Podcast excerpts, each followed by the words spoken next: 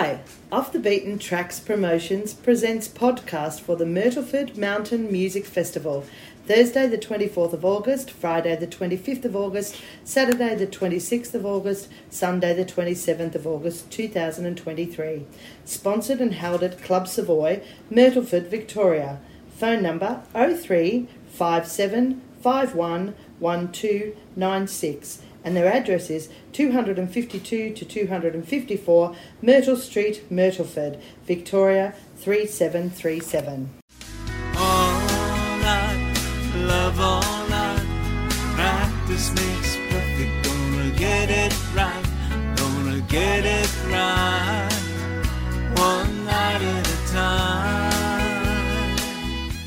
Hi everyone, welcome to our second podcast for the Myrtleford Mountain Music Festival.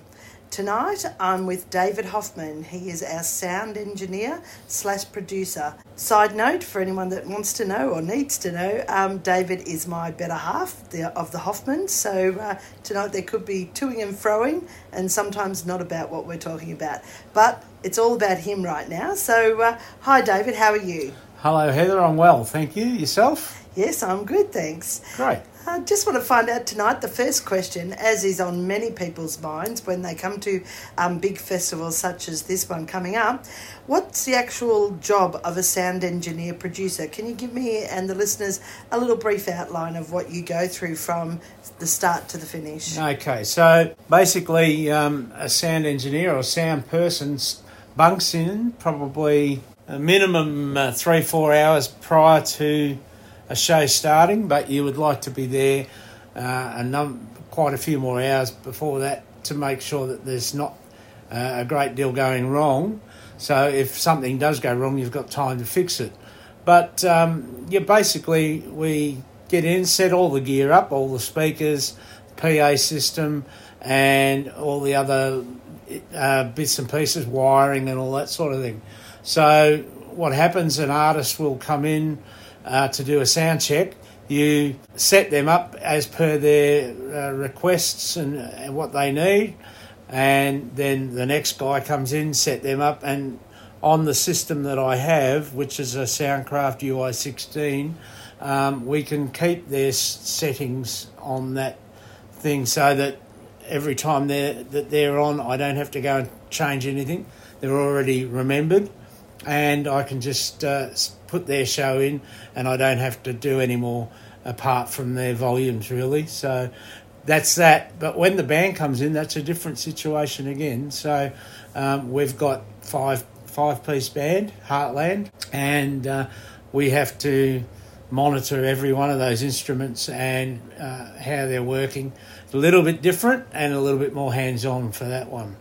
And I guess every instrument would have their own requirements, drummer compared to, say, the bass player. Yeah, well, bass player and drummer are a bit the same, but uh, yes, you're right. Each instrument's different, so um, we have to have a stuff in, in the PA system that's uh, capable of handling the bass on a on the drum kit. Now, Heartland have an electronic drummer, so um, he's got an electric kit, so it's a little bit easier with him. But we do have to have the system allowable to be able to handle that and the bass as well because bass is what could kill a speaker quite easily. So um, we have to have our uh, subwoofer we have to have that there ready to uh, be able to handle everything so So that sounds quite funny because um, only that I know Heartland pretty well. You said the drummer is electronic. Does that mean that his name's Hymie from Get no, Smart? no, no, no, no. He instead of having an acoustic kit, well, like a kit with a set of skins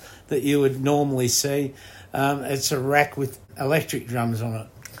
A Okay. little bit different. So, as the old adage goes, um, I've been performing since I was about four, but um, as time goes on and you get more experience, the story goes that a sound guy can either make or break a performance. So, I'm guessing you're going to pay like 110% um, to every each artist so that we get the best of them and it's not going to be too loud and too uh, too quiet or anything like that. We are lucky in this at the club Savoy that we know the room and it's a beautiful big room. It's straight on.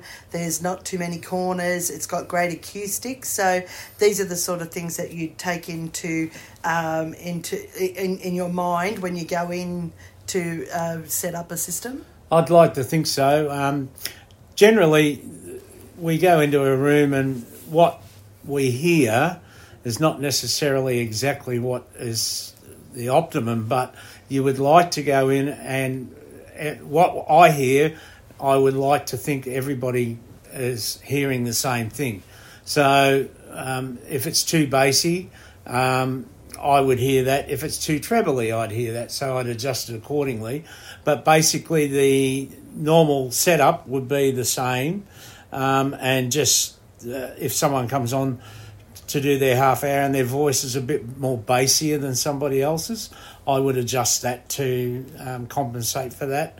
And and basically that's what I need to be there for. Yeah. And sound systems have changed a lot um, since probably maybe before COVID. I think the first ever time we got to use it was at the Melbourne Town Hall, where we actually had a sound guy who was down on the floor and could walk around and, and listen for, uh, at every point of the room. Can you do that, or are you I, on a desk? No, I can do that. My desk is actually the iPad. Um, basically, uh, the new digital systems that are around now these days, you you can have a desk as well as the iPad um, or a tablet. I ha- don't have the desk. I just use the iPad or the tablet to to do the mixing with. Um, but as I've only been using it for say six months, um, and it's been a bit of a learning curve because everything's totally different to it, the old analog system. But um, having said that, it's quite easy to get used of, and um, you have the freedom to move around the room, and you don't have to be uh, with a great big long, what they used to call a snake or a multi core. You don't have to have that running down the room. Um, some of the, the systems, like Anthony Stewart, who's part of Heartland, uh, he runs a desk as well and a Cat 5 cable, uh, which is a lot better than a multi core. So uh, he has that system. I have a similar system, but instead of the desk, it's all done on the iPad or the tablet. And multiple people can use it. So if somebody else is on stage, they can uh, alter it with a tablet for them for the uh, for the foldbacks or the auxiliaries, and I could be doing the front of house. So and that would happen like when you're on stage, someone would be doing the sound for on the floor? Is that how it works? I, I, would like that to happen if that's available, but not everybody's available. So sometimes I do have to mix um, a bit off the stage and hope that what I'm hearing on stage is what's happening out the front too. So okay, so just so that we don't lose any of our non-tech head guys, we're going to take a short break, and uh, we're going to come back and talk about you on stage. So we'll see you very soon. Thank you. Love all night. Practice makes perfect, gonna get it right, gonna get it right. One night at a time. Thanks for coming back. I'm speaking tonight with David Hoffman, sound engineer, uh, producer at the Myrtleford Music Festival, Mountain Music Festival, which is on the 24th of August, right through to the 27th of August, that's 2023, and at Club Savoy, Myrtleford. If you'd like any bookings, please replay this and listen to the intro. If not, look up Club Savoy and they will be able to help you there. So, we've talked about what you're going to be doing most of the time at the festival, David. But as you can see uh, on the program, we're actually doing a meet and greet with one of the artists, Joe Musico, and then we've got a couple, I think one set through the through the weekend with Heartland. So, I'm going to now talk about uh, you as a performer. Would that be okay? Of course it is. So now you feel free to elaborate on anything that you'd like to talk about. Just don't talk about the other half of the Hoffmans because she's pretty perfect. But anyway, we won't worry Oh, about that. And as I say that, I look over and he's got his teeth out. But there we go. So can you tell me, um, David, w- when did you first get into country music? Well, uh, I've been in, I, I guess, when I was uh, a child. My mother used to play mandolin. and used to go to Geelong Country and Western Club, which I think we met at. Um, I was about eight and you were about four. But um, as the years went on, I ended up getting into bands and different things, and uh, musical taste changed. So it wasn't always just country. We were in uh, bands that I played for Normie Rowe for quite a few years, and uh, different other thing, other avenues came up. But um, yeah, it, it's not just been country for me, but um, I tend to, I guess we've tended to go back to country a bit. And we also do a lot of 50s, 60s rock and roll, which is uh, probably a more favourite part of mine. And um, then the other part is where we do more contemporary stuff as well. Um, I noticed that the festival is called the Myrtleford Mountain Music Festival. So it's stipulated not just for it? We're really doing this festival for a lot of dancers because it's a beautiful dance floor that we have there, and we can take up to probably 300 people on that dance floor if they were doing like Stray Cat Strut or Rock and Roll Waltz. So uh, I think our, our music tends to lead that way as well. Do you think that? Yeah, um, we, we do normal dance nights there, which uh, we got one coming up in July, and the the dances that we get there are probably a lot of people that are um, there's certainly rock and rollers, there are cu- country line dancers, there are also what we call partner dancers, which basically they're rock and rollers, but they do a um, I suppose almost like a line dance, but they form a circle, and, and uh, that's what we call partner dancing. I don't know if that's. I think it's called New Vogue. no, it? no, no. The new Oh, Vogue is no. The new Vogue is the adaptation to ballroom dancing, but the partner dancing. I suppose. Well, yeah. I, I, I just say it's more more the rock and rollers do it.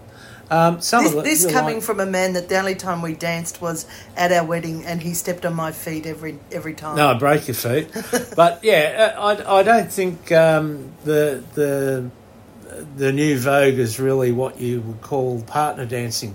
But new new Vogue, I think, is an adaptation to um, ballroom dancing. But we've catered for that as well because we do have a DJ that's coming along. Oh yes, he's our he's our um, person on podcast number three. So Correct. That's and and DJ we, we've got um, all that organised because we wanted to be able to cater. So we've got um, ourselves that can do the rock and roll. All the, the acts are capable of doing dancing for all styles. Um, but we brought the DJ in because of the fact that um, not all of us could probably do what the new Vogue dancers or the ballroom dancers want to do. and or we certainly don't know what sort of dancers they are. Do we? No, no. So um, Graham Greed, the DJ, he he's quite open to getting some uh, requests and so forth. So he's quite happy to be able to cater for you, but. We'd like to, um, you know, try, try and cater for everyone that we do there on our normal night, being uh, the Sunday night dance. But we're hoping that those people that come to that will come to the festival too. So.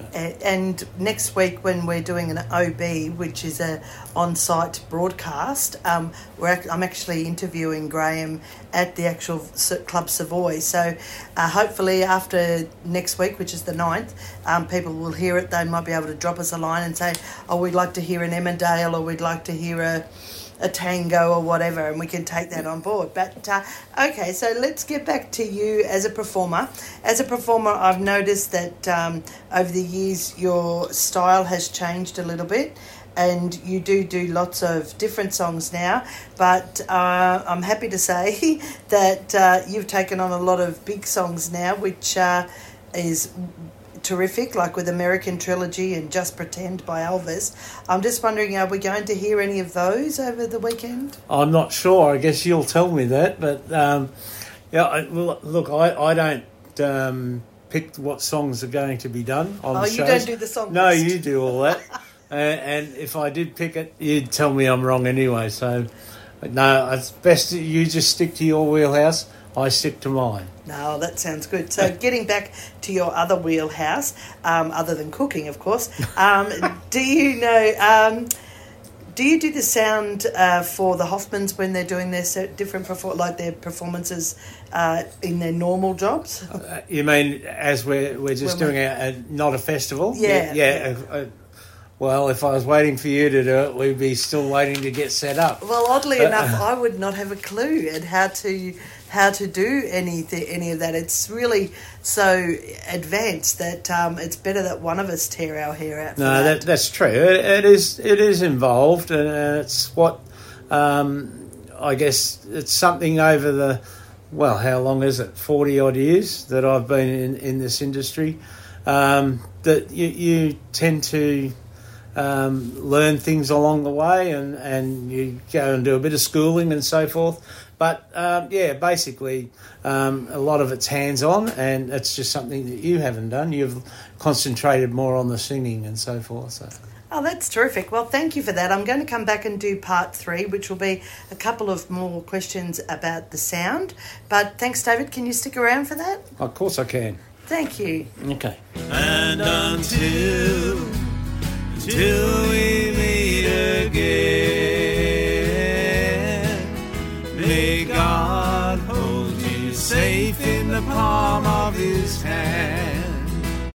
Okay, thank you for coming back to our third part of our Myrtleford Mountain Music Festival conversation. And tonight I'm with David Hoffman, who is the sound engineer slash performer at the festival. Thanks, David, for coming back. It's quite all right. I hope you put tea on. Uh, no, we're not having dinner tonight. We're not having dinner. No. Oh well, there we go. Okay, so uh, now one question that um, that I, I think you've considered because we've just done our other festival, which is at Cobby, and you did the sound for a few days there before our major day. Um, do you? Uh, I think. Are you ready for all the criticism, funny faces, and gestures that uh, a performer and the audience will be giving you if the sound's not correct? Well, I hope this, I've got the sound right for the performers, but um, I don't take too much notice of what um, like people are, are listening. Um, you know, like they're, they're all very well to be critical, but they may not have a hundred percent handle on what goes on. I, I, I must admit, I didn't cop any flack or anything at uh, Cobby, apart from a couple of. Um, uh, things that came up, but really, all in all, uh, ninety percent of the time it was okay. The Cobby room is quite different to this room. The Cobby room is um, quite spread out and narrow, so you're playing to the bar and people are beside the bars. But uh, this room is straight down the line, so um, we, we don't tend to have as much problem in, in a room like that. And in saying that, though, you are pretty open to someone just coming up and saying, "Oh, it's a bit loud in this corner," or um, "Could I have a bit more bass on my voice?" or Yeah, something yeah. like that. I, I, no, I got no problem with that at all. Know. You should be used to that because I think I give you funny looks and gestures where you normally tell me to put things where they're not supposed to go after a while, don't you? Yeah, well, yeah. yes, we won't. You're you're that. a little bit different because one minute you're asking for one thing and then you're meaning something else, but you're saying one thing and meaning something else. because So- I don't sort of have the technical terms, but then as we perform all over the place, we've been special guests at a lot of places, and we find sometimes the the best idea for the sound guy is to be deaf. And I know you were proved clinically deaf, or I'm, I'm doing inverted commas there. The other um, a couple of months ago, Mm. no, um, I'm not deaf. I'm, but you're not as deaf. I, I've been diagnosed with industrial deafness. That's it, diagnosed. But but I I don't have. I'm not deaf, and I can still hear. But um, my problem is when I get into a, a noisy environment, not with music, but if I'm in a say a restaurant and it's very noisy, um, I don't hear so well then. But um, Well, I think you do a pretty good job because now that COVID's come back, um, you must be doing a good job for us because our workload is um, you know, getting back to the like uh, over 150 jobs that we used to do. And in saying that, we've also taken on these two new festivals. And um, on the suggestion sheets from Cobby, not one of them was about the sound. So No, w- having said that, though, we did get Anthony in on the main day because I, um, you know, I didn't want the That ha- pressure. the pressure of that on that day. And Anthony Stewart is what I would say. We've we've worked with a lot of people, but Anthony and Stephen, his brother-in-law, they are probably to me they're the A team. I would think. Yeah, I, look, I, I really ta take my hats off to them. They, they've got um, a bit more superior gear to me, but it's not all about the gear; it's about the knowledge. And um, you know, they, they they just sort of make it look so easy. Um, Anthony admitted he, he did a tour uh, recently, and some of the guys in the um, theatres and that that they worked in were showing him things that he didn't realise. and Things like that. So, but you know, um, he's been very open, helped me out a bit. Steve, the other day when we were at Cobby, I said, "There's a noise coming out of here, and I can't find where it was." He just looked at my iPad and he said, "There it is, there," and he, you know, he he knew exactly where to go. Where I'm a little bit longer to find it, but you know, And that's a good thing that um, you know guys that like the guys in the and girls that do the sound and that you can learn off each other and uh, you know and those two guys are absolutely superior at the job they do and it's great that they will um, you know give you a helping hand and stuff like that. Yeah, there's some guys I've worked with who'd be very um, sheltered in that. They would, uh, you know, they wouldn't want to pass on any knowledge or anything like that. Um, I don't know why, because you know I, we're all there doing the same job. But but no, Steve and Anthony have been, you know, they're they're just so open and um, there to help a hand, and you know, um, then the the to me, if anyone feels like they're they're um, not going to pass on any knowledge, there's a they must feel you're a bit of a threat. But um, I don't I don't feel that at all, and and with Anthony and Steve, well, they certainly don't feel that. You know, they're they're great guys. And so uh, we're going to wrap it up now, but um, I just want to say uh, you're looking forward to doing this festival where you're doing the sound all the time. Yeah, I, I, um, you know, there's a bit more added pressure, but um, no, I, I'm once the first ten or fifteen minutes is what where all the problems come out. Of I- each artist or of in No, no, no. Overall, um, so the Thursday night it's ourself and Joe Musico, and uh, w- once we've got that sorted out, the individual artists will be pretty much the same, and uh, settings on the PA, I mean, and the um, the next day it's all self-contained artists, but the Saturday when the band comes in will be a little bit more different.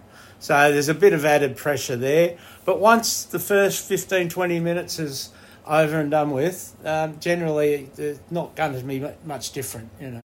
And my last question is uh, you do love having a computer or an iPad in your hand. So, would you ever turn to being a sound guy full time and giving up the performance part?